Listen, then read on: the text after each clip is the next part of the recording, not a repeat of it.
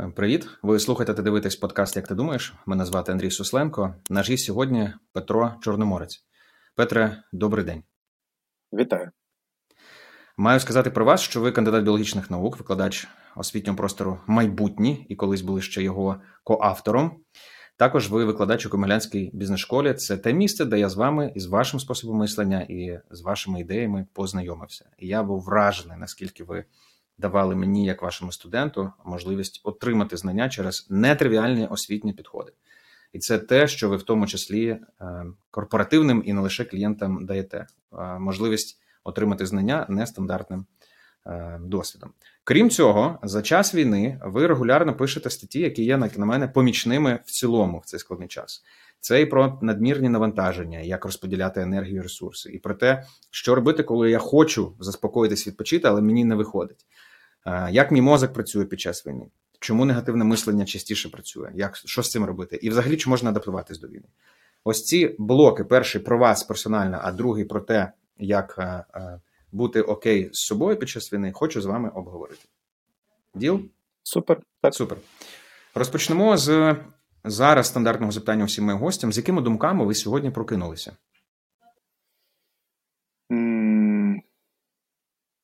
Перше, що я практично виспався. Друге, що в хаті тепло. Угу. От десь так. А, і третя думка, що сьогодні не треба нікуди бігти. У вас ну, типу, просто. А, Ну, хатній день, називаємо це так. Хатній день. Угу. Так. Хатній день. А як зараз виглядає ваш день взагалі? Усереднений А... день за тиждень. Е, блін, у мене, мабуть, ніколи не було усереднених днів, та? тому що я е, дуже недовго затримувався в всяких е, офісних роботах. Ну, Просто мені від цього дуже погано. Так починаються головні болі, розлади шлунку і все інше, аж настільки. Тому в мене дні досить ну, такі нестандартні. У мене може бути хіба що там ритміка, наприклад, що вівторка, я знаю, що я їду спочатку в молодшу школу, працюю з молодшими дітьми, а потім йду у старшу школу, працюю зі старшими дітьми, а потім може бути щось іще, наприклад, якась зустріч. От вівторок в основному у мене так виглядає, а якийсь інший день може виглядати зовсім інакше. Угу, угу. Чим наповнено ваше життя в, в дев'ятий місяць війни? Як відрізняється наповнення сьогодні від наповнення ще у січні минулого року? Минулого цього року.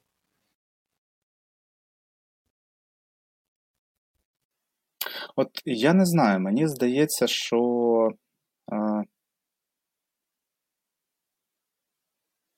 Блін, взагалі туплю, не знаю, як відповісти на це запитання. Мабуть, знову ж таки, зважаючи на те, наскільки по-різному може виглядати і мій день, і мій тиждень, і мій місяць, залежно від купи різних чинників, виходить, що ну, я усвідомлюю, що е, війна суттєво на мене впливає і на рівні емоційному, і на рівні фізичному, да, тобто вона суттєво на мене впливає.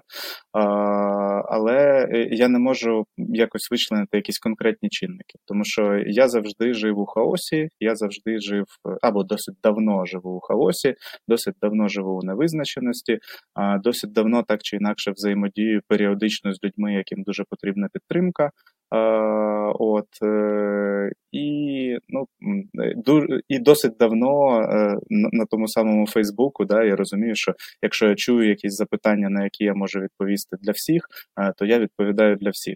І тому у мене ну, у мене особисто виходить, що, мабуть, не можна вичленити щось конкретне. Да, додалась проблема різко додалась проблема фізичної небезпеки для людей навколо і е, і фізичного дискомфорту для людей. Да? Тобто там холод, е, нестача світла, вимкнення електрики, зв'язку. Тобто додались якогось якісь нового типу проблеми, але я не можу сказати, що для мене воно виглядає як щось прям кардинально інше. Ну, додались от такі от проблеми. Так цікаво, це дуже логічно звучить в те, що я чую. Це більше схоже на такі блоки структурні. Ну, додався ще один блок, додався ще один блок. А цікаво, як е, це можливо ваша ваша просто психіка така пластична, і вона так може це приймати легко. Хочеться це дослідити. Ви війну зустрічали, очікуючи її чи ні? А, Я дуже не хотів у це вірити, але е, на рівні когнітивному був готовий. Тобто, морально не можу сказати, що я був готовий. Коли все-таки все почалось, мені знадобився день на те, щоб з цим змиритися. А, Змиритися, все-таки да, переналаштуватися на ті варіанти дій, які я собі до того промальовував, що може, що я можу робити, якщо почнеться. А, от, е, Тобто я не можу сказати, що я. Ну, хоча знову ж таки, з іншого боку, якщо мені знадобився лише день, то може це означає, що я був морально готовий. А, от, І це просто мені здається, що день це дофіга, а розуміючи, як інші люди адаптувалися до цього, звикали тільки да, до самого факту там тижнями, то може дійсно виходить, що я і когнітивно, і морально просто був готовий, тому що ну там я не знаю, закупи я зробив за кілька років до частково під під карантин, я їх правда робив, але тим не менше. Там те, як може виглядати тривожна валіза, я там за 5 років до війни вже думав. Ну, Тобто, мабуть, мабуть, да, схоже, що я був готовий. А ви думали про це завдяки чому? Чи за рахунок яких причин? Ну, війна це ж небезпека, це дуже велика небезпека. Розуміючи, що е, напад уже стався в 2014 році, е, ну, бачачи, що відбувається з людьми, які тоді виїжджали з Донбасу. Ну, у мене просто деякі учні були з Донбасу, е, діти. От, Деякі учні, які потім приїхали там, в 15, 16, 17 році, діти, з якими я почав працювати, вони приїхали звідти. Ну, Тобто я перетинався з цим. Я не перетинався з цим, як е, не знаю, як, наприклад, волонтер, тобто в саму жесть я не пірнав. Але тим не менше, все одно я перетинався з людьми, які звідти, і розумів, що от, от так от да, легко хлоп, і війна прийшла. І, І тому я для себе уявляв, що вона так само легко може прийти в Київ. Мабуть, після виборів 19-го року я сильно напрягся. Тобто тоді я для себе да, подумав, що імовірність різко зростає, е, імовірність того, що не буде адекватної оборони, різко зростає, тому я почав суттєво інтенсивніше готуватися до е, ну, можливої цієї події. Знову ж таки, може не на рівні прям конкретних дій, але когнітивно та емоційно я про це думав. Угу. А завдяки чому вам, вам так на вигляд спокійно вдається реагувати на на складності, з якими ви і інші стикаєтеся, виклики, які ставить війна, ви прямо самі кажете, вже далеко не прості. А за рахунок яких ваших здатностей і можливостей вам окей або вам нормально їх приймати і сприймати? Ну, думаю, за рахунок мого планування я все-таки не довожу до ситуації, або майже не довожу до ситуації прямої фізичної небезпеки для себе, е, для себе і для близьких, да? тому що виходить, що е, найближча точка, де я е, був до небезпеки, це коли на початку березня я е, від переправи через Ірпінь вивозив е, ну, своїх близьких достатньо родичів. А, От, і виходить, що да, з нашого боку там були наші війська, БТР, все таке. З того боку вони там пішки перейшли міст, сіли до мене в машину, я їх вивіз. Тобто це от була найближча точка, де я підійшов до до прямої небезпеки.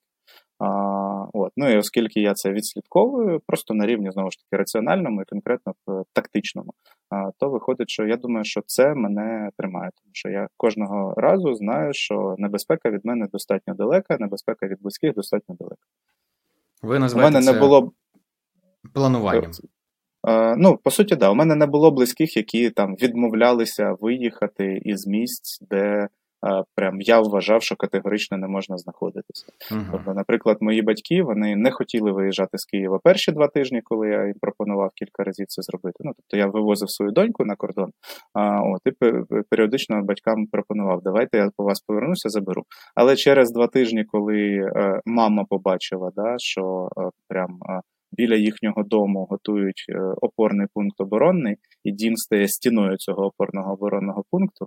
Вона батька вже перетисла, і я їх теж вивіз. Mm. От, ну тобто, у мене виходить, що дуже багато дилем, з якими я допомагаю іншим людям ну, якось знайти способи адаптації. У мене вони не стаються, тому що я на якомусь більш ранньому рівні вдається їх е, прибрати.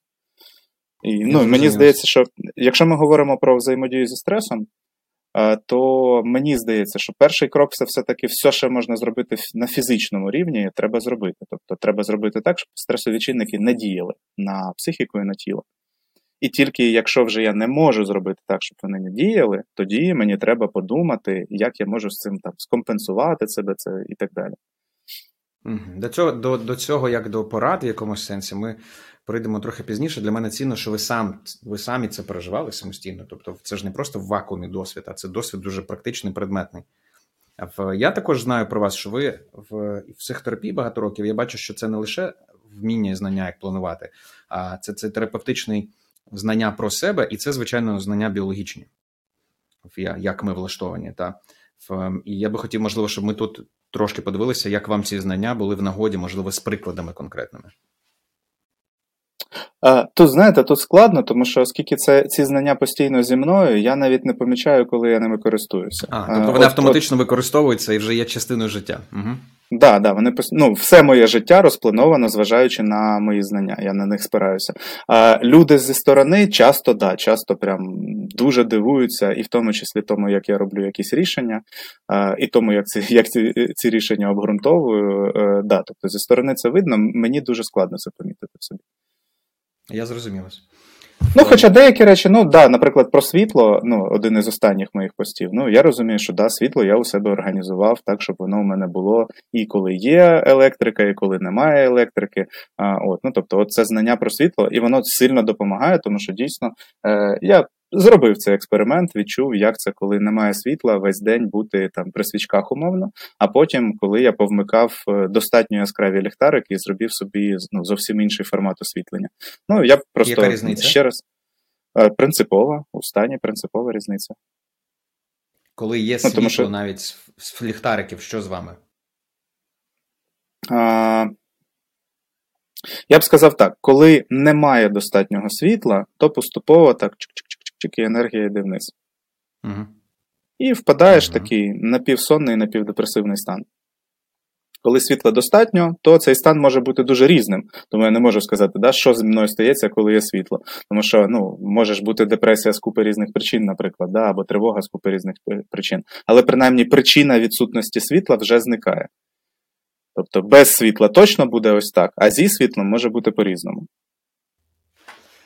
Повернемось до предметної предметного періоду. Розпочалася війна. Ви до неї підготувалися когнітивно, як виявилось. Зараз ми в діалозі зрозуміли, що і і психологічно також, морально, теж ви називаєте. І далі ви зробили набір дій, які пов'язані персонально з вами і з вашими близькими, і потім вже життя якось почало адаптовуватися, устаканюватися. Чи можете ви назвати момент, коли вам здалося, ну окей, я вже звик до цього нового формату життя, і воно в мене по-новому устаканилось? На що було схоже те нове устаканене життя? І коли воно з'явилося? Мабуть, зважає тут тут залежить від того, що означає устаканилось.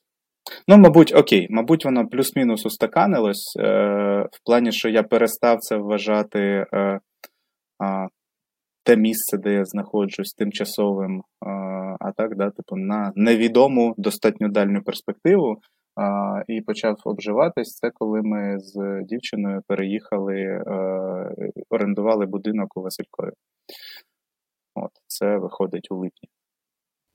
І ви прийняли, е, я чую стратегію, що невідомо до коли війна.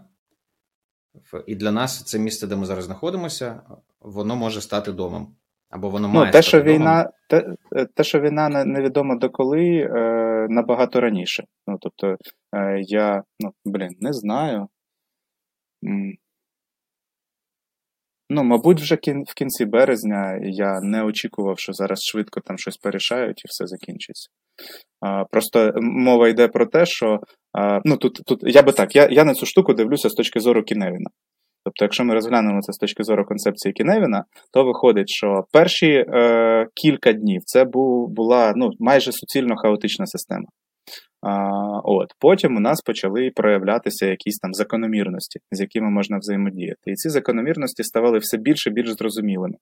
Тобто, виходить, що було вже зрозуміло, що війна надовго, мені здається, вже десь під кінець березня це було достатньо очевидно, але ще було недостатньо зрозуміло, де варто знаходитись, да? тобто, де я буду, наприклад, найбільш ефективним. Тому що я для себе, наприклад, піймав таку штуку. Я зробив а, один а, такий. Як це назвати, тріп, називаємо це так, із Західної України е, в Київ з ліками. Я тоді зробив постик на Фейсбуку, кому треба ліки, що ще ви хочете, щоб я привіз вам у Київ, е, пишіть. Uh-huh. І от виходить, там, здається, 3 березня чи 2 березня я приїхав приїхав у Київ е, з машиною, наповненою всякими штуками, і хто там що замовляв. І я зрозумів, порівняв це з тим, як я проводжу заняття, наприклад, да, підтримувальні якісь сесії, ну що завгодно, що я роблю як спеціаліст у своїй сфері, і зрозумів, що ну там просто непорівняні імпакти. От, ну, Тобто я просто неефективний в ролі класичного волонтера, але я при цьому можу бути ефективний для людей в інших ролях. От, Тому от десь в районі 4-5 березня я для себе зрозумів, що мені треба точка, де я можу е, достатньо спокійно почуватися, мати інтернет і е, вести все-таки заняття.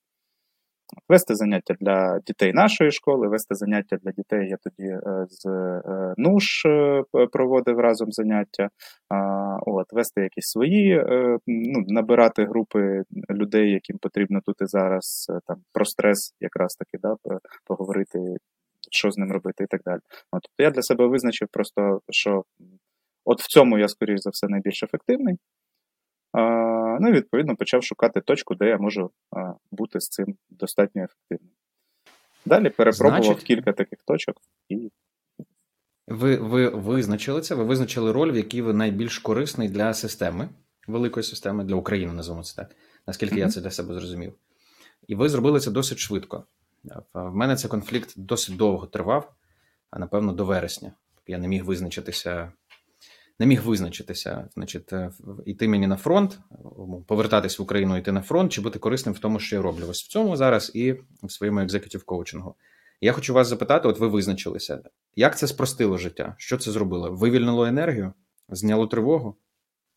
Ну, я не можу сказати, що я на 100% визначився. Да? Тобто на на поточному проміжку часу це так. Ну, це дало знову ж таки, да, тобто е, ми повертаємось до того, що коли ми говоримо про стрес, первинна історія це е, на рівні е, зовнішніх чинників перешать. І розуміння конкретної тактики дозволяє більш ефективно вирішувати на рівні зовнішніх чинників. Тому що якщо я не знаю, куди я рухаюсь, то я не рухаюсь. Якщо я знаю, куди я рухаюсь, я починаю рухатись, і таким чином ну, покращую якість свого життя, покращую ефективність того, що я роблю, і все це також знімає і стрес. Угу. Дякую вам за це. Запитання таке про ролі. Між якими ролями ви ще робили вибір в той момент? От Був волонтер, я почув, і ця роль, наприклад, де ви є хелпером-підтримувачем груп і індивідів. Які ще були ролі? Ну, по суті, роль викладача, і в результаті я до неї в, в основному е, ну, перейшов. Да? Тобто, е, знову ж таки, в ролі е, хелпера психологічної підтримки я довго не можу тягнути, ну, як мінімум, тому що я не психотерапевт. Да? Тобто, у мене немає ні досвіду, ні навчання психотерапевтичного в тому, там, як контейнувати чужі емоції, лізти в якісь речі, які стосуються е, особистих станів, я теж ну, не вважаю себе експертом. То я можу говорити з людьми про загальні механізми. Як тільки вони ці загальні механізми собі плюс-мінус налагодили, далі їм все одно треба йти в терапію, щоб з індивідуальними якимись процесами розбиратися. О, тобто і в цій ролі я пробув, пробув відносно недовго. Ну іноді і зараз, наприклад, я працюю, мене запрошують до волонтерів. І я працюю, наприклад, з волонтерами, теж наприклад, проводив з ними е, грав з ними у вигорання. А, от, mm-hmm. Але в основному я в результаті зафіксувався в ролі викладача. Ну, власне, в своїй стандартній ролі. Це моя стандартна роль. Ще дивився, ну, я думав, чи чи йти мені, наприклад, добровольцем. А, от. Розкажіть, е, як думки ці звучали? Як часто вони приходили, поки ви не вирішили?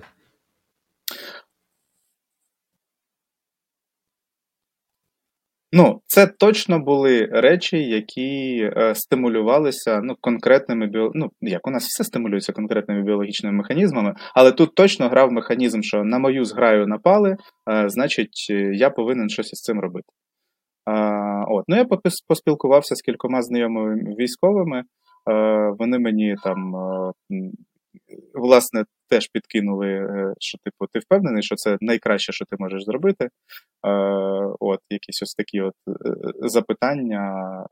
Ну і в результаті я не можу сказати, що я прям дійсно дуже серйозно це розглядав, тому що я не думаю, що я буду ефективний.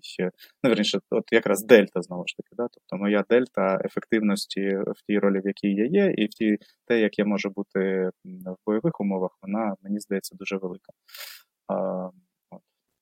Чи створювала, чи створював вибір цей не бути добровольцем, і не бути військовим, фактично в пізніше такі нападки почуття провини за це? А, Воно постійно є на фоні, так чи інакше. На фоні. Угу. Да, ну, Тобто воно однозначно є на фоні, і це ну, те, з чим доводиться просто змиритися. Ну, Тобто є якісь раціональні аргументи, е, але так чи інакше, поки поки моя зграя під е, в небезпеці, е, виходить, що ну, я розумію, що хтось, хто її захищає, він, типу, в більш в більш стабільній моральній позиції, ніж я. Мабуть, що б я не робив. Ну, хіба що, можливо, якби я міг там, не знаю, безпосередньо виробляти зброю, то тоді я міг би вважати, що я в аналогічній моральній позиції. Так, для мене виходить, що да, ті, хто безпосередньо воюють або безпосередньо допомагають військовим, вони з моральної точки зору в найбільш стабільній позиції ну, у нашому суспільстві, так чи інакше. Я дякую, що Всі ви це інші так знаходяться конкретно. Ми під тиском. Да, всі інші знаходяться постійно в в непевному стані і в певній дилемі. Ну, Хіба що вони взагалі не відчувають, не знаю, єдності з Україною і з українським суспільством. Інакше це, ця дилема все одно залишається, вона все одно буде нити. Мені здається, так. І цей фон, який ниє, ця дилема, яка ниє, можливо, ви знаєте механізми, як як прийняти і там, ну добре, ти зі мною, я тебе розумію і енергію на це не віддавати величезну. Як це у вас спрацювало?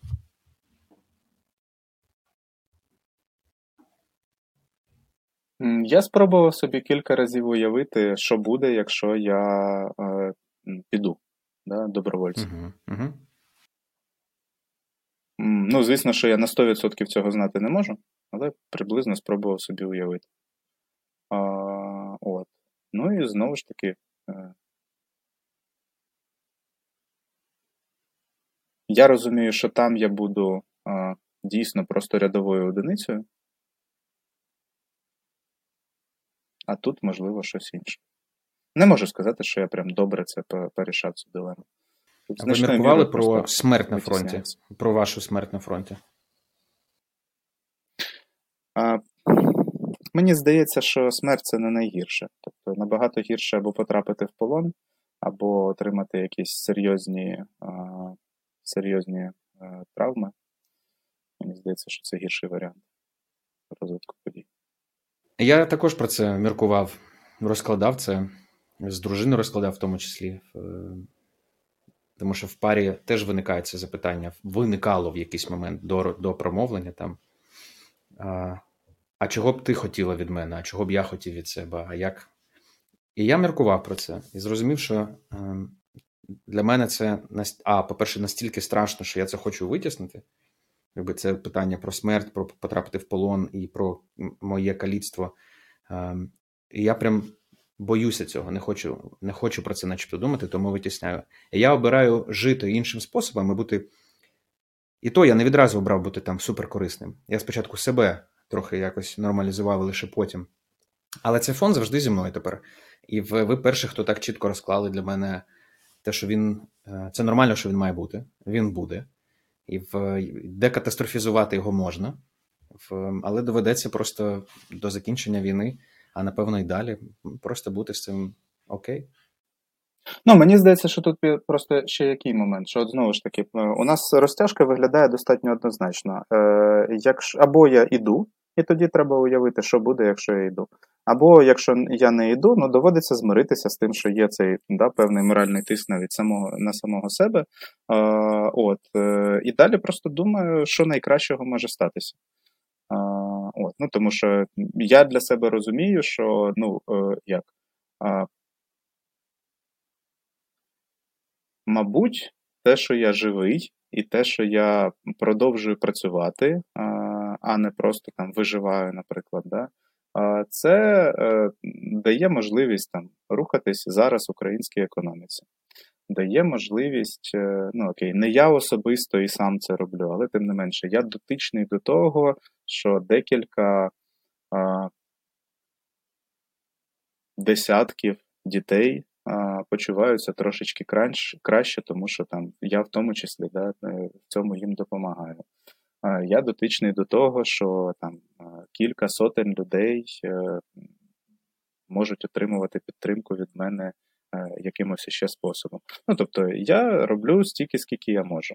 Я розумію, оскільки я багато працюю з вигоранням, то я розумію таку штуку, що якщо я буду працювати більш інтенсивно, то цього вистачить там на кілька тижнів або, можливо, місяць, а потім я стану набагато менш ефективним.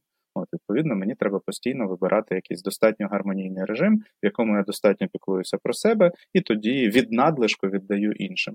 І чим більше я цього надлишку створю, тим відповідно більше я зможу віддати іншим. А, от. Е, ну, коротше, от е, Тут виходить, що прямого рішення для цієї дилеми немає. А, Мабуть, якусь частину просто доводиться витісняти і намагаюся да, про це не думати. А в усіх інших контекстах я шукаю, що найкращого я можу зробити. А що створює можливість відновитися, так як ви про це говорите, і бути mm. з надлишком? Ну, от, наприклад, е, те, що ми переїхали саме в хату, сильно допомагає, тому що тут у мене є мої півхати, де я можу бути сам стільки, скільки мені треба.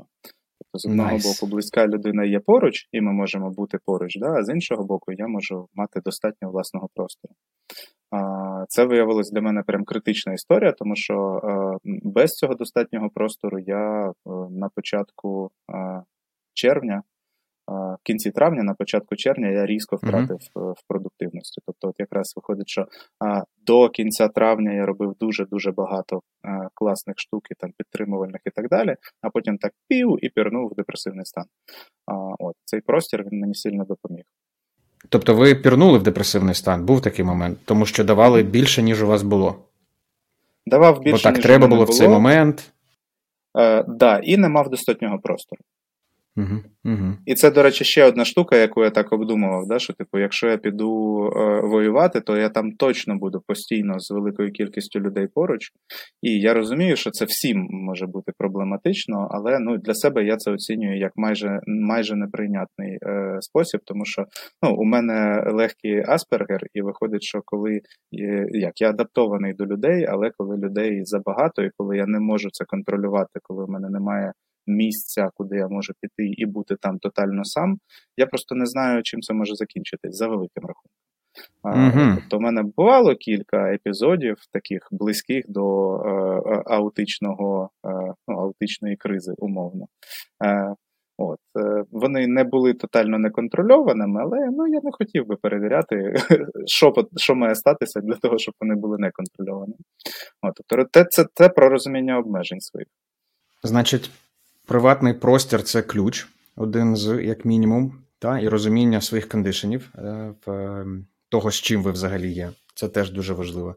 Я скажу, що я приватний простір, коли зміг собі теж організувати, ми так розділили цей простір з дружиною грамотно, і воно відразу посилило взагалі все. І когнітивні, і ментальні можливості, і цей час наодинці. Виходить, що ваш партнер розуміє це. Так, да. і їй теж це важливо. Їй це теж важливо. Тобто ми якраз дуже класно розподілили. Але я собі уявляю зараз, наскільки складно багатьом українцям, особливо тим, хто є вимушеними переселенцями як в Україні, так і так і за її межами, і хто в, в умовах більше трьох-чотирьох людей од, одночасно жити. Я просто не уявляю, що з цим робити. Тобто, це потрібно мати силу знаходити е, такі місця впродовж дня, тижня і в ну і бувати наодинці. Ну, дивіться, е, по-перше, да, коли коли я взаємодію з людьми, у яких така ситуація, найперше, що я їм кажу, перестаньте від себе ще чогось вимагати. Сам факт, що вам доводиться адаптуватись до нових обставин і при цьому жити ще й в настільки е, да, е, тіс, тісних е, тісному просторі, вже може бути прямо отак от для вашої психіки. Тобто для початку просто перестати від себе очікувати, там, я не знаю, якоїсь ще додаткової допомоги Україні. Ну, ребята, ви ваша задача, хоча б про себе зараз попіклуватися. Це перша думка. А друга думка: ми багато разів да, заходили в цю дилему з е, різними е, людьми. Е, от, І, е, наприклад, ми виходили на, на таку думку, що ті, хто повиїжджав у Європу, можуть ходити в церкву. Як не дивно. До речі. Я, я наприклад, не був віруючим, але почав ходити просто, щоб час там ну, бути наодинці. Угу. І це може дуже допомагати. Не знаю, в Україні трошечки проблематичніше з цим, бо мені здається, що в православних церквах там не так, не так спокійно. Хоча треба перевіряти. Я пам'ятаю, коли я був на вашому курсі, і ми грали в гру про те, як як вигорання працює. Ми також говорили з вами про один зі способів взагалі роботи зі стресом, який можна не помітити, і він добіжить до вигорання. Це була медитація. І ви розповідали, що ви і в терапії, і медитуєте час від часу. Як вам за цю війну допомагає медитація за цю активну фазу? Ну тут треба дивитись, е, е, що називати медитацією, як вона працює, і в якому місці я її намагаюся застосувати. Мабуть, я в напівмедитативні стани заходжу просто от автоматично. Тобто, оскільки я цими штуками цікавився прямо з юності, от, і в мене вони напрактиковані, то в різного роду напівмедитативні стани я заходжу просто от трошечки якось мені дискомфортно, хлоп пірнув. А, Мабуть, мабуть, це допомагає. Але знову ж таки, бачите, так само, як і зі знаннями біології. Да? Я настільки вже цього не помічаю, що іноді тільки люди з боку раптом е, дивуються, що в тому числі да, можуть помітити, що я там був такий, а потім хлоп е, і став якийсь інший. І я розумію, а ну да, я трошечки помедитував, побув зі своєю внутрішньою дитиною. Звісно, стало краще. Ви людина планування. І мені цікаво, я впевнений, що ваші рутини в житті були заплановані багато в чому. Ви, напевно, давали якесь місце, і це ви скажете там такому випадковості або ще чомусь. Але загалом я вас пам'ятаю і слухав вас як людину, якої в цілому сплановані речі, способи, рутини, там зранку до якогось до якогось місця. А зараз ні, під час ні. не так, да? Ні, тобто я вас, значить, помилково да. считав. Цікаво. Тобто, я, а... я, я думав, що ви в хаосі завдяки плануванню рутини і змогли рухатися. Я б сказав, що інакше. У мене майже нічого немає рутинного. А, Навпаки, якщо я пробую щось робити щодня в якийсь час, то це працює максимум дня 3-4, і потім воно мене починає бісити. А, Тобто я навпаки дуже хаотична людина, і в цьому моєму постійному хаосі а, я періодично а, ну або не періодично, а просто створюю да, з розумінням того, що в цьому хаосі все одно потрібна якась прогнозованість, і мені вона потрібна ця прогнозованість. Я створюю окремі а, структуровані лінійки дій. От якось так. Окремі плани. Якщо піде так, то тоді чік, тут зрозуміло, як мені діяти в тій ситуації. Mm-hmm. От, То скоріше воно так виглядає. І тому якраз знову ж таки, да, е, початок Великої війни е, е, не змінив суттєвим чином ну, загальну логіку мого мислення. Тому що да, додалося багато небезпек, додалося багато страхів, починаючи від фізичного виживання і закінчуючи якимось тим, типу того, а чим я буду заробляти гроші для того, щоб жити, і так далі. От, Але тим не менше, да, всі ці страхи додалися, але вони продовжували так само в моєму хаосі, я так їх і розрулюю. Угу. Причому Дякую, я навіть розумію, звідки Е, звідки воно взялося? Це це моя, ну як, можливо, частково це моя вроджена історія, але дуже значною мірою це моя адаптація до якраз е, схильності до депресії. Тому що я розумію, що в мене може бути піковий стан, коли я прям дуже продуктивний, а може бути стан, коли я от, е, ну, пірнаю. А, І моя поточна історія така, що я ніколи не планую більше, ніж приблизно на 30% своєї потужності. А, от, Тобто всі інші ага. задачі я роблю від надлишку. Якщо в мене є більше енергії, то я роблю якусь задачу. Якщо немає цієї енергії, ну окей, ці 30% я можу в будь-якому стані витягнути, а все інше зроблю тоді, коли енергія з'явиться. Угу, Я зрозумів. А що зараз є вашими е, професійними і персональними викликами, які ви собі в ці 30% закладаєте? Mm, ні, в 30% там не виклики. В 30% це, типу, е, виживальний набір. Тобто, це okay. якісь, наприклад, е, наприклад, якісь замовлення, які гарантовано є, і е, реалізувавши які, я отримую плюс-мінус достатньо грошей, щоб жити. Або Приєм. якісь іще такого роду речі. Виклики вони якраз реалізуються в ті моменти, коли я виходжу на пік. І там так пух, і зробив щось. А що це за виклики? А, Я дуже хочу вийти на англомовну аудиторію. Як Здорово, викладач. ми в цьому з вами е, є якби схожі в запиті. От, У мене трошечки було такого досвіду, а, от, е, але ну, знову ж таки, я не розумію, як як це робити, як продавати всі такі речі і так далі, тому е, якогось структурного успіху поки що немає. На вашому сайті, принаймні, все англійською написано. Те, що ви робите, те, що ви створюєте, які програми ви створюєте, як ви ем, допомагаєте в освітніх програмах. Тобто це вже такий е, крок Ну так, да. але насправді да, для того, щоб воно запрацювало, це треба запустити англомовний інстаграм, можливо, твіттер англомовний, потім подивитися, пошукати способи, як їх просувати. От, ну і все це. От отут у мене якраз і з'являється проблема мого оцих 30%. Тому що виходить, що робити щось регулярно для мене проблематично. Навіть Фейсбук у мене буває так, що я написав кілька постів, а потім там зник на пару тижнів. Забив. А, Ну от, да, тому що енергії немає, енергії вистачає тільки на базову діяльність. Я думаю, що I can relate, я можу це зрозуміти. Е, моя логіка життя де в чому схоже, що я так в такими вспишками можу. А зараз я беру в себе в кредит місцями для того, щоб просто утримувати це, назвемо, в умовній системі з розрахунком, що пізніше я поверну цей кредит. Але ви нас вчили на курсі, що це ніхера неможливо повернути цей кредит. А що на мене чекає?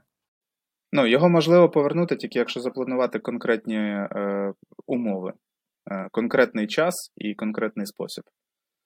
Ну, типу, от як я зараз е, з середини грудня просто йду у відпустку і перестаю вести програму до середини січня. Це перезавантаження відбувається відпочинок, і там створюється знову можливість надлишку. А, Ну, у мене надлишок не завжди пов'язаний з відпочинком.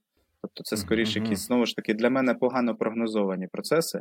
І саме тому я знову ж таки прогнозую просто 30%, тому що я не знаю, в який момент у мене раптом вибухне і попре. Зрозумів. Яке ключове для вас сьогодні екзистенційне питання? До себе і до світу, в якому ви живете?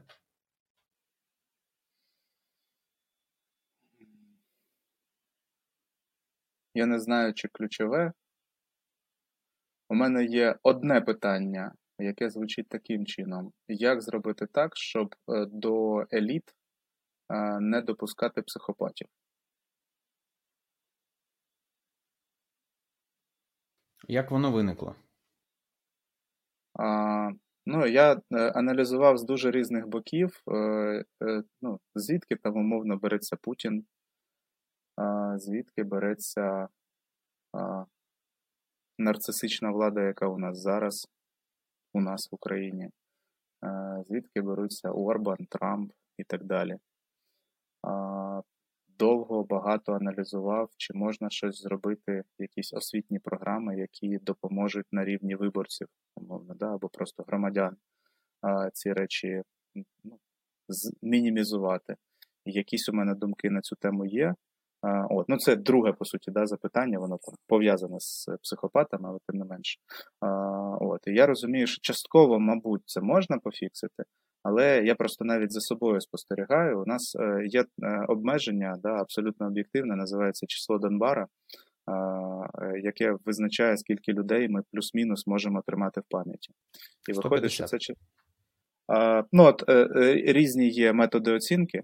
Тому mm-hmm. я не не готовий сказати, що це саме 150, okay, і я так. думаю, що воно не є таким абсолютним. Тобто, я думаю, що все все-таки там є да, менше число, яке означає прям людей, яких я прям пам'ятаю, пам'ятаю, трошечки більше тих, кого я все одно тримаю в фокусі уваги. Ну, але тим не менше, у більшості із нас це число Денбара давно перевершене а, кількістю наших соціальних зв'язків, плюс кількістю політиків.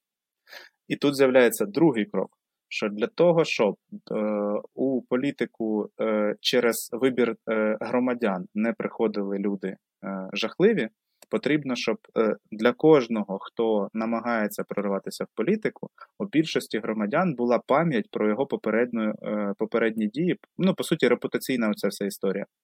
А виходить, що ця репутаційна історія стає неможливою, оскільки їх настільки дохрена, що не може ні конкретний громадянин, ні загальна кількість громадян пам'ятати про хірову репутацію всіх.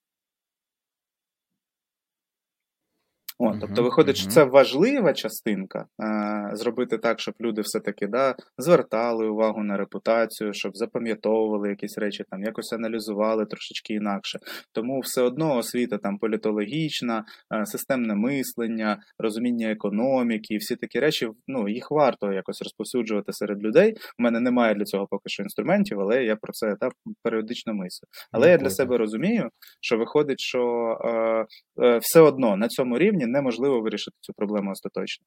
А що є інший рівень. Потрібно да, е, зробити якимось таким чином, щоб в еліти приходили люди, у яких все-таки працює мораль. Тому що мораль це. В еліти мають і, таки... приходити люди, в яких працює мораль. Так. Тому що якщо е, в елітах е, окей, з'являється один психопат, то е, всі інші е, учасники цих еліт його якось можуть скомпенсувати. Або громадяни сумарно можуть на нього там повестися на якийсь момент, да, тому що психопати вони ж часто дуже яскраві і класні. Але окей, досить швидко це помітити і його відсікти. Але якщо в елітах е, відсоток психопатів зростає вище якогось рівня, я не знаю якого то це ну, просто система стає неконтрольованою. Ну, тобто, наприклад, да, е, я вважаю, що це одна із проблем е, е, нашої системи, тому що у нас еліти майже суцільно нарцисичні, психопатичні. І виходить, що витягують за великим рахунком, крім нарцисичної частини, яка стосується там бути красивим для світових лідерів і для, і для громадян інших держав, в усьому іншому витягають систему люди знизу. Тому що зверху якихось нормальних структуруючих дій, якихось системних дій, їх тупо немає. Тому пункти незламності у нас є тільки ті, які створили окремі бізнесмени від себе особисто, тому що хочуть підтримати людей. А нормальної системи пунктів незламності немає. Тому там броніки, тепла форма, буржуйки, ну і коротше, все інше, що да, що потрібно в армії, ну і так далі. От, Тобто, виходить, і для для мене це величезна дилема. Як зробити таким чином? Е, тому що, в принципі, це ж класика, що саме психопати йдуть до влади і приходять до влади. Це, ну, це Е, це для них притаманно і для соціальних систем притаманно. Так. І як це що з цим зробити, я от не знаю. Це для мене, мабуть, зараз одне із ключових екзистенційних питань. Тому що мені здається, що це е, від цього потім залежать і всі інші аспекти. Типу, проблема воїн. Якщо люди при владі е, да, мислять моральними категоріями, ну мабуть, ця проблема буде виглядати принципово інакше. А проблема навколишнього середовища або проблема. Е, ну да, навколишнього середовища, якщо глобально брати, в цілому цілісності нашої е, планети. Е, знову ж таки, якщо люди, які мають владу, будуть мислити переважно моральними категоріями, мабуть, це буде працювати інакше. Як саме тут багато питань, да, у нас багато речей, яких ми ще не знаємо, але тим не менше. Тому да, для мене екзистенційне питання, мабуть, так виглядає. А яке ваше місце в цьому екзистенційному? Тобто, коли ви думаєте про це екзистенційне питання, ви собі яке місце в ньому віднаходите?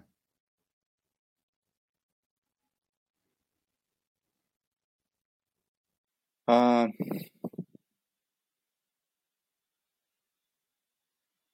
Поки що воно виглядає так, що я намагаюся а, максимально широко, наскільки я це можу, розповсюджувати саме розуміння того, е, да, і, і як працює психіка, як працюють особисті кордони і так далі, що може допомогти людям е, більш е, вчасно відслідковувати, в тому числі нарцисичні, психопатичні, аб'юзивні якісь дії, і відповідно для тоді для психопатів буде більше перепон. Просто Та, якщо кожна людина на своєму місці буде краще відстоювати свої кордони, то ну. Мені здається, що це має допомогти. Ну, поки що, поки що так. На більше мене поки що не вистачило. Прийнято. Я дуже дякую за такий детальний і структурний аналіз того, в, в чому є проблема, і як би хотілося і моглося її вирішити. Можливо, завдяки вашій нашій аудиторії, тому що ви надалі будете продовжувати нас робити, нас, ваших ваших читачів, більш освіченими і свідомими психологічних процесів і психічних процесів, це вплине. Я би теж цього дуже хотів. І собі за місію, в тому числі, я беру наводити ясність певну, людям намагатися допомогти в тому, щоб ясність була. Ну і це створюєш моральний компас, в моєму розумінні, принаймні. Далі хочу присвятити декілька е, запитань загальній допомозі українцям, яку ви зараз можете надати через свої коментарі. Ви це робили в статтях на е, новому времені і в своєму телеграмі, і в своєму Фейсбуці. У мене є п'ять запитань. Перше, е, власне, короткі, короткі тези від того, от зараз під час таких суттєвих навантажень емоційних і, і фізичних, як нам розподіляти свою енергію і ресурси, які є там 3, 5, 6 правил ключових. А, ну, перша думка, да, от знову повертаємось. Е, перше, що треба робити зі стресом, прибирати наскільки можливо його причини. А, І тут у нас працює як це називаються кола, коло контролю, коло проблем. Да, от, Оця ідея, що я можу змінити, що я не можу змінити. В першу чергу звертати увагу на те, що я можу змінити. Мені здається, що для нас дуже характерно визначити якусь е, ключову проблему, і якщо вона не вирішується, то просто паритись, паритись, паритись і не думати про дрібнички. А насправді ці дрібнички можуть багато порішати. Ну, от як зараз, да? В значній частині України не можна порішати проблему з війною, мабуть, не можна порішати на рівні окремого громадянина, порішати проблему, наприклад, з прильотом. Але е, можна е, порішати проблему з теплом. Не обов'язково це означає нагріти квартиру, але як мінімум самому бути в теплі. Окей, вдягнути ще два шари одягу. Окей, більшу частину часу проводити загорнутим у ковдру. Але тим не менше, зробити так, щоб фізично не мерзнути, це можливо. Тобто, це перша ідея задовольняти, е, ну верніше так, прибирати конкретні причини стресу, і причому не намагатись визначити одну головну і на неї весь фокус уваги, а максимально працювати з тими, на які є вплив. Всюди, де є вплив, працюємо, працюємо, працюємо. Ну, мабуть, це головне що е, варто. Якщо я ем, і ви, і інші в високій тривожності знаходяться постійно всі ці 9 місяців, ем, їм важко заспокоїтись. Цей фон він досить активний. Які методи ви радите використовувати, щоб знижувати цю тривожність і відчувати себе заспокоєним, хоча б тимчасово? Що Ну, я не читаю новини. Вірніше, я їх читаю в середньому один раз на 2-3 дні. Ух ти! No shit, seriously, ви не читаєте новини регулярно, ви читаєте їх давай так, не щодня, ви читаєте їх раз на 2-3 дні. Це спосіб е, дистанціювати себе від стресу, бо новини це стрес в нашому випадку. Я правильно зрозумів, так? І, відповідно, спосіб не напрягатися. Ну, дивіться, яка у мене тут логіка. В тому місці і тих обставинах, в яких я знаходжуся, більшість новин для мене е, не є цінними. Вони не є питанням мого виживання, і вони ніяк не змінять мою тактику дій. Я, е, якщо доначу, то доначу стільки, скільки я можу. Е, от, е, Якщо я допомагаю людям, то допомагаю стільки, скільки я можу. Е, ну, все. Да? Тобто виходить, що новини ніяк не змінять мою тактику дій. Нахрена мені їх знати настільки часто. Мені єдині новини, які можуть бути цінними, це там тривога. Окей, якщо я знаходжуся в місті, то, мабуть, під час тривоги я е, да, сховаюся десь у бомбосховище, особливо якщо я з дітьми. А, от, А всі інші новини для мене взагалі ну, не всралися, от реально. А тоді чому ми читаємо новини? Щодня, щогодини?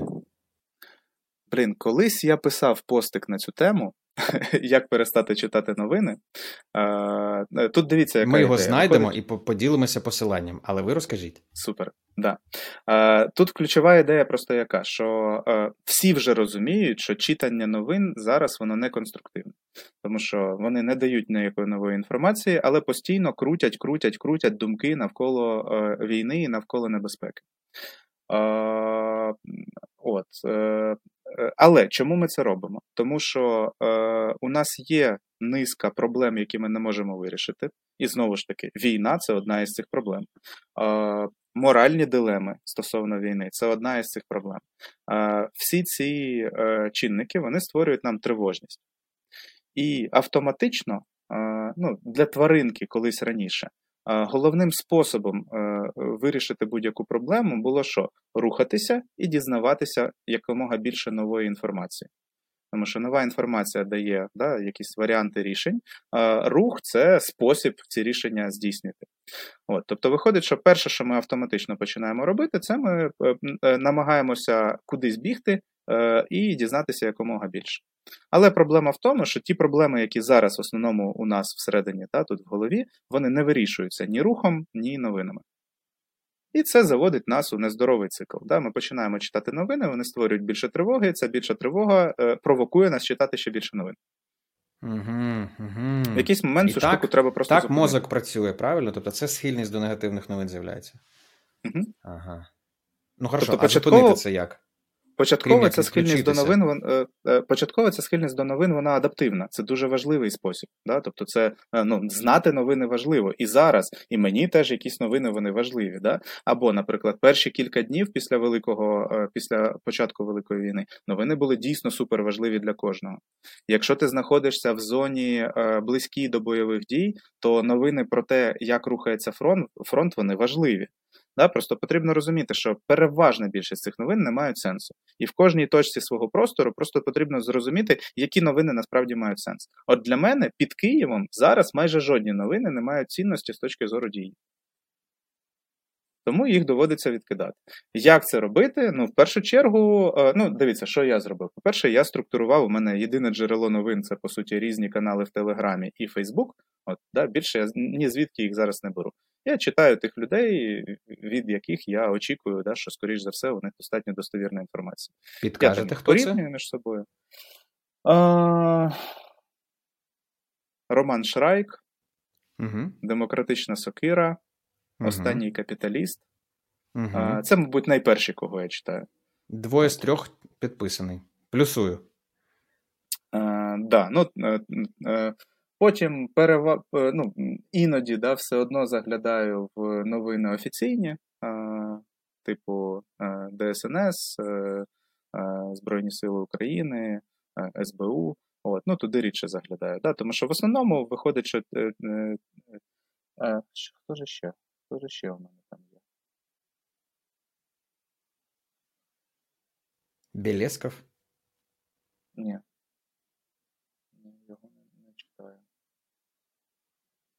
Ну, ладно, коротше, раз я не згадую, значить значить не так важливо. Да, Тобто, виходить, що я, е, у мене є насправді багато різних каналів, які, на які я підписаний, але фактично я все одно вибираю ці.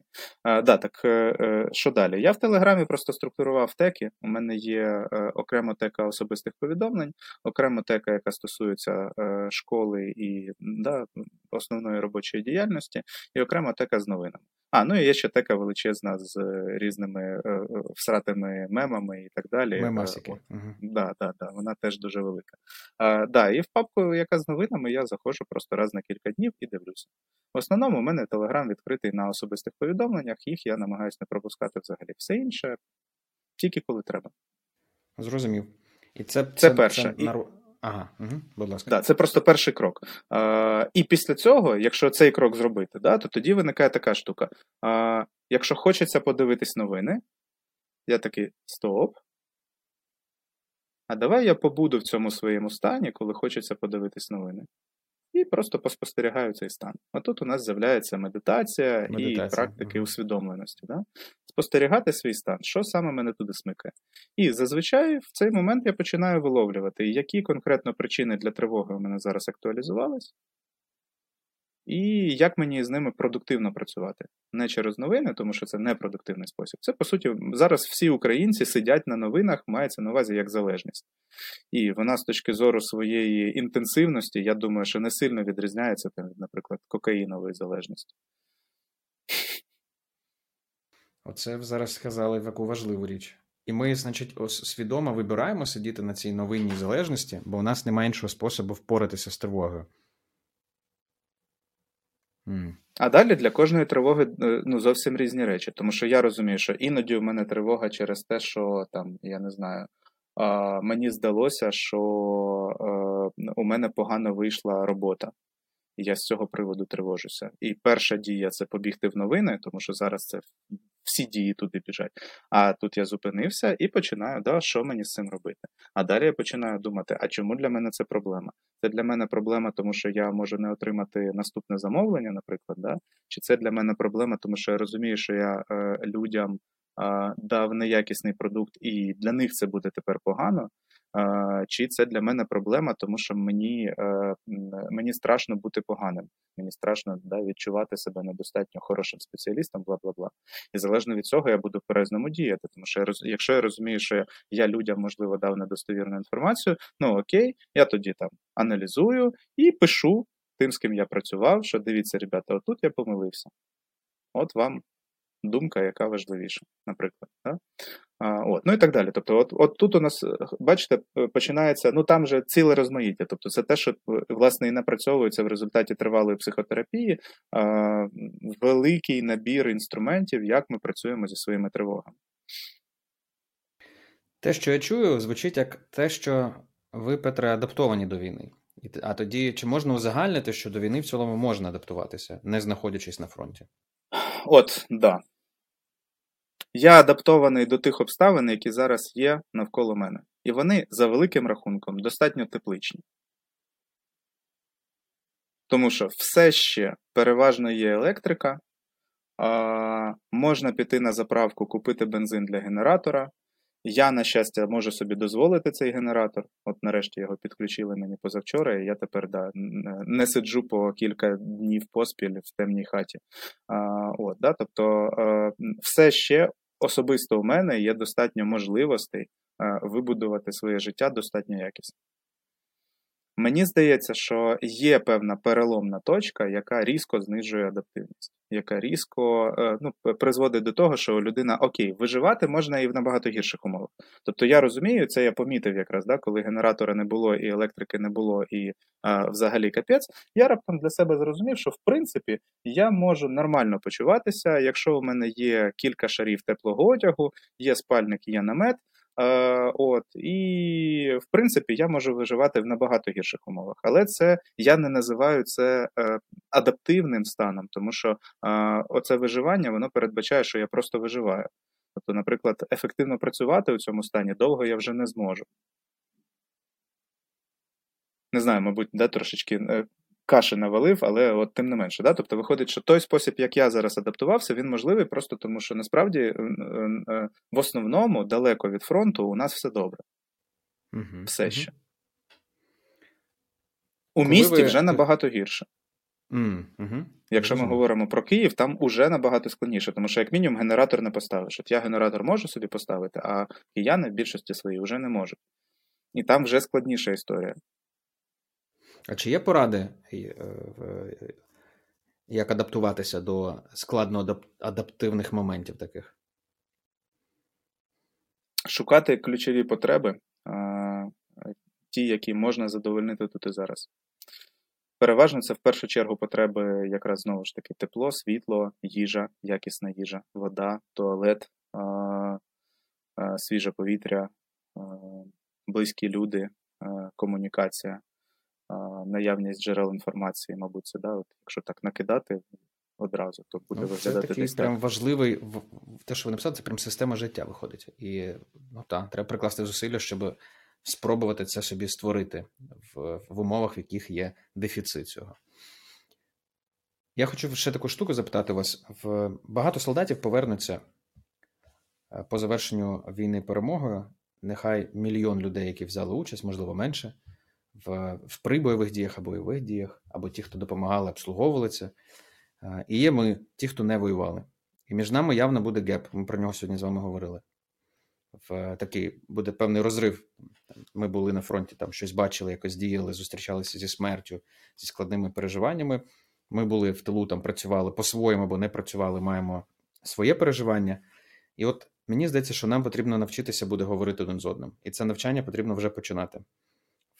Ви думаєте про це, про цей ПТСР і і тих, хто в тилу, і тих, хто повертається, як нам знайти спільну мову? Ну, тут є базовий інструмент, який називається ненасильницька комунікація. А, Причому а, Це для мене от е, недавно було дуже цінним е, е, така штука. Дивіться, перша думка: ненасильницька комунікація. Ну, я давно знаю, що це класний інструмент, але мені завжди було дуже складно заходити на будь-які тренінги з цього інструменту, тому що всі ці тренінги для мене відчуваються як розові соплі. От, Тобто мені дуже складно туди заходити, бо там ну, якось воно аж ну прям те. Але на відміну від великої кількості, в тому числі західних психологів, які намагаються там всіх помирити, а давайте ви не будете такими агресивними, мається на увазі до українців, да? а давайте не е, знецінювати росіян і так далі. Та спільнота, яку я принаймні знаю з ненасильницької комунікації, хоча здавалося б, да, ненасильницька комунікація, вони досить чітко позначили а, кордони. Да? Тобто у них е, є все одно ця штука, яка мені видається суперцінною. Що да, з одного боку, ми шукаємо найкращий спосіб домовитися, задовольнити потреби усіх учасників будь-якого конфлікту, але є межі, через які не можна переступати. І от те, що я побачив, я прям да, не тільки саму методологію вона мені е, вона мені видається цінна, а й носії цієї методології вони чітко позначили, да, що Росія робить неприйнятні речі.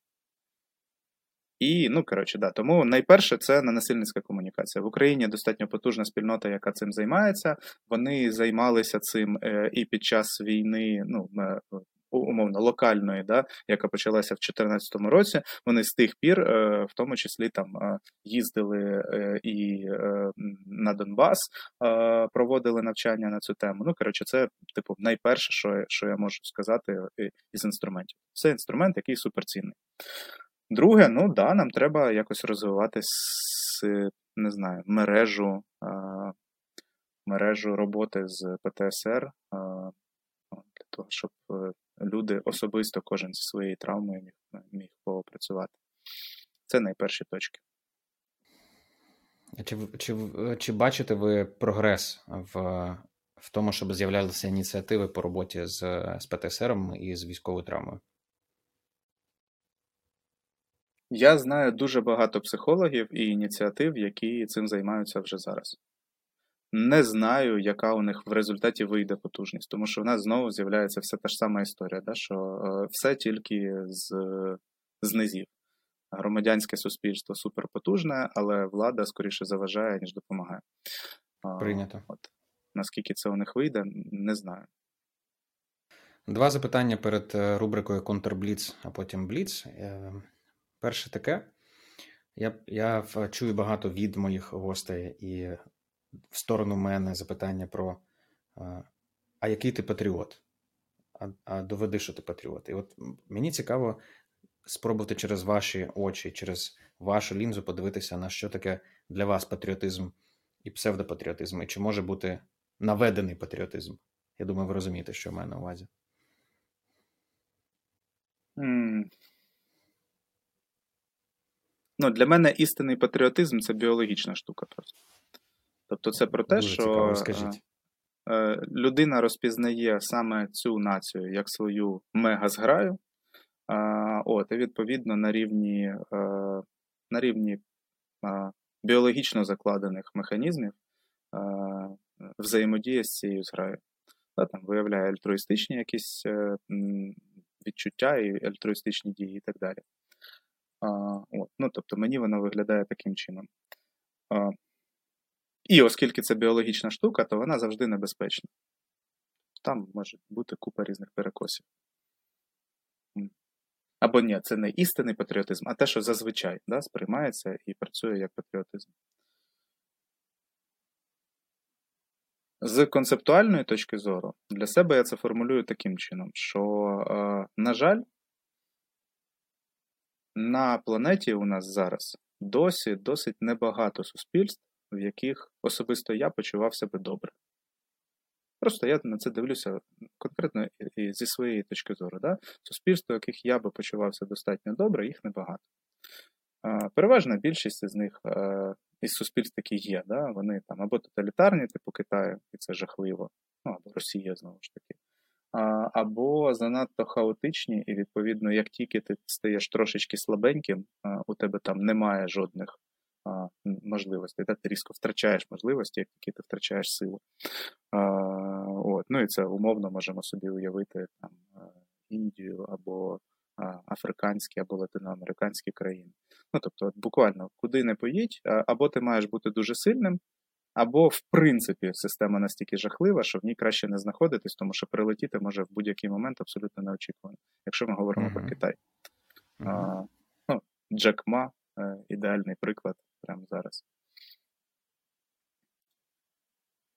А, І що це означає? Це означає, що якщо я хочу продовжити жити достатньо хороше життя, якщо я хочу, щоб для моєї доньки і, е, можливо, наступних моїх дітей на планеті щось збереглося нормальне, то хочеш не хочеш, мені потрібно обрати сторону, і мені потрібно робити те, що я можу, для того, щоб ця сторона, е, ну, якщо не перемогла, то принаймні зберегла себе. Ви обрали Україну і обрали діяльність на збереження цієї системи. По суті, так. Да. Ну, тобто, я розумію, що Україна, е, е, ну як, е, можна було би обрати європейські країни, принаймні частину, можна було б обрати Штати, Канаду, Австралію, Нову Зеландію. Тобто, це ті країни, які я ще розглядаю як норм, як системи.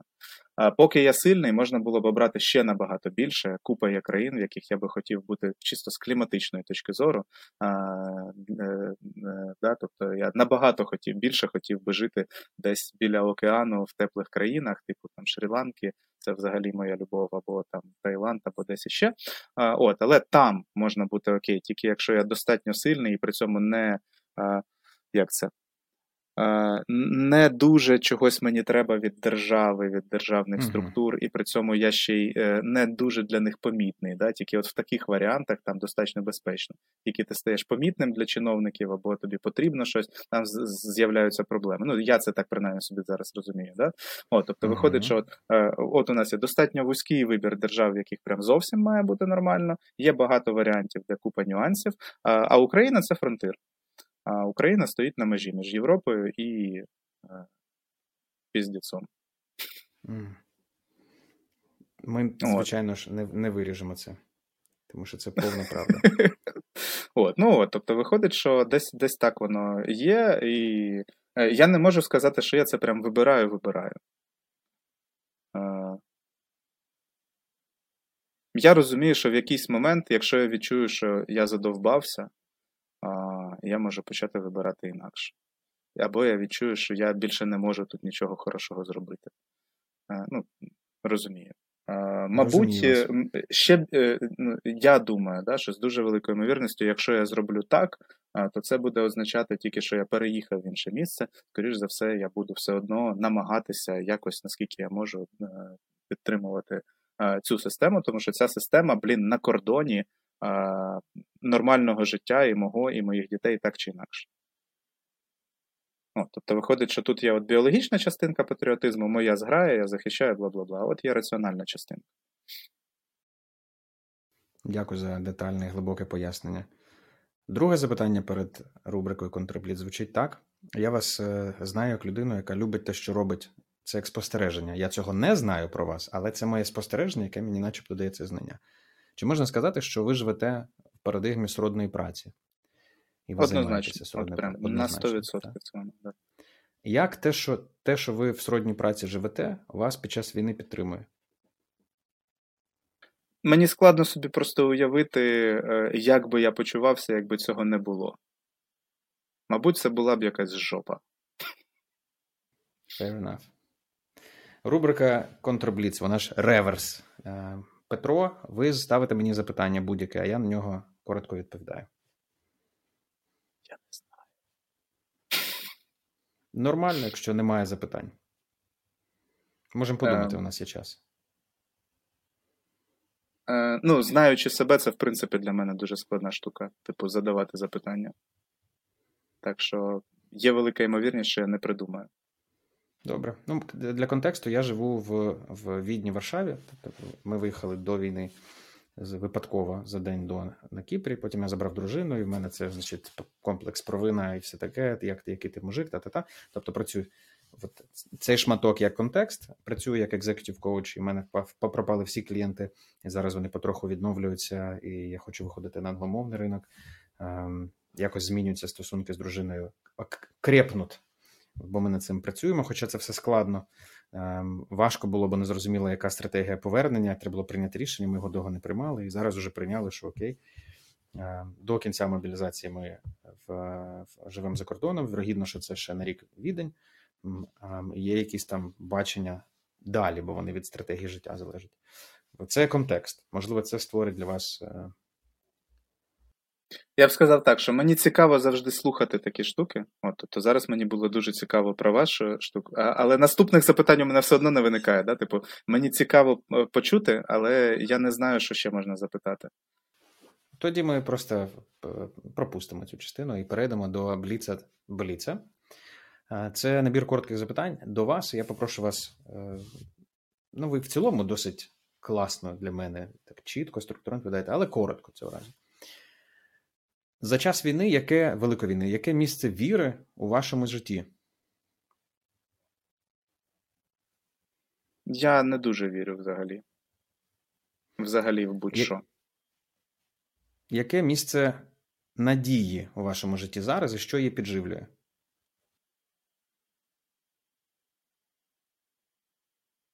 А,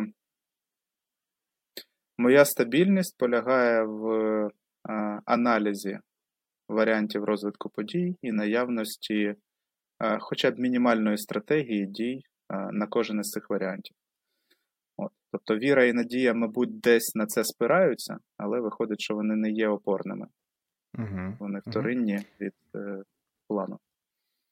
Яке місце любові сьогодні в вашому житті? Я дуже спираюся і на свої стосунки, з дівчиною і на своє спілкування з донькою. Вона в Естонії. Е, вона останнім часом почала зовсім інакше зі мною спілкуватися, тому що вона просто ну, підросла їй 9 років. От, І да, дуже важливо для мене. За ці 9 місяців Великої війни, що змушує вас, Петре, плакати як вперше?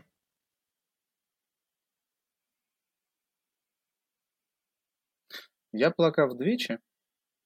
Один раз, коли довіз доньку до кордону, е, і там, скоріше, це було від дуже великого напруження. От. Тобто я не можу навіть сказати, що я був прям щасливий, що довіз, а скоріше, от я зрозумів, що нарешті це напруження відпало. А, І другий раз, коли дивився кліп, е, як не дивно, да, кліп е, Стефанія. Mm. Це під час перемоги Євробачення? От не пам'ятаю коли, е, не не прям в момент, але десь там близько. Далі тут є момент, що знову ж таки я намагаюся е, не не заводити ззовні ті контексти, які е, які будуть викликати настільки сильні емоції. Тобто, якщо емоції вже виникли, то ну, звісно, що я з ними якось так, взаємодію. Те, що ви про себе дізналися, що з цього вам не подобається за ці 9 місяців, і вас навіть страшить.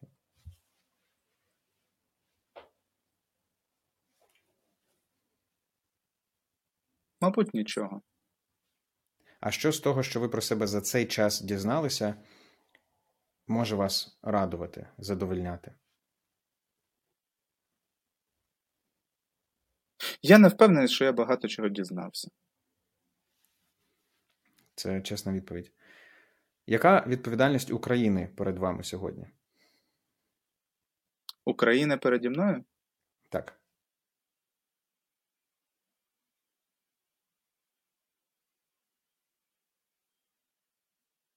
Взагалі не думав з такої точки зору.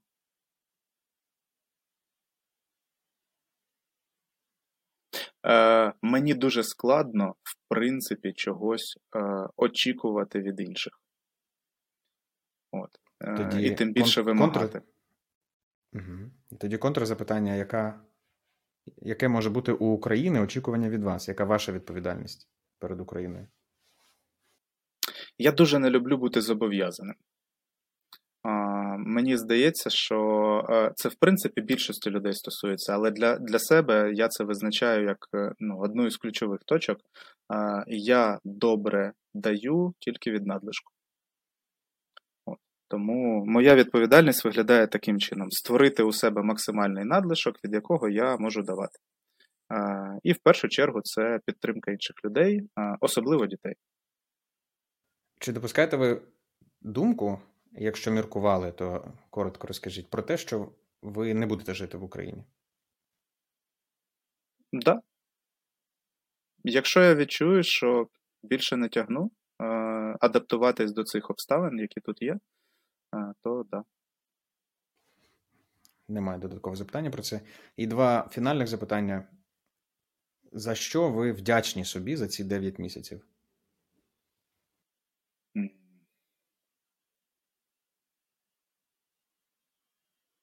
За психічну стабільність, е, винахідливість, ну і, мабуть, спосіб мислення в цілому. І фінальне. Чи Петре, ви подобаєтеся собі тією людиною, якою ви стаєте зараз? Так. Ви слухали і дивились подкаст Як ти думаєш? Наш гість сьогодні Петро Чорноморець, кандидат біологічних наук, викладач освітнього простору майбутнє і Комеглянської бізнес-школи. Петро, я вам дуже дякую за ваш час, спосіб мислення і дуже зрозумілу логічну допомогу для наших слухачів і глядачів з тим, як адаптуватися до переживань під час війни. Дякую. Дякую. Підписуйтесь на наш канал, на канал Петра у Фейсбуці і у Телеграмі. Та й все, приходьте до нього на навчання.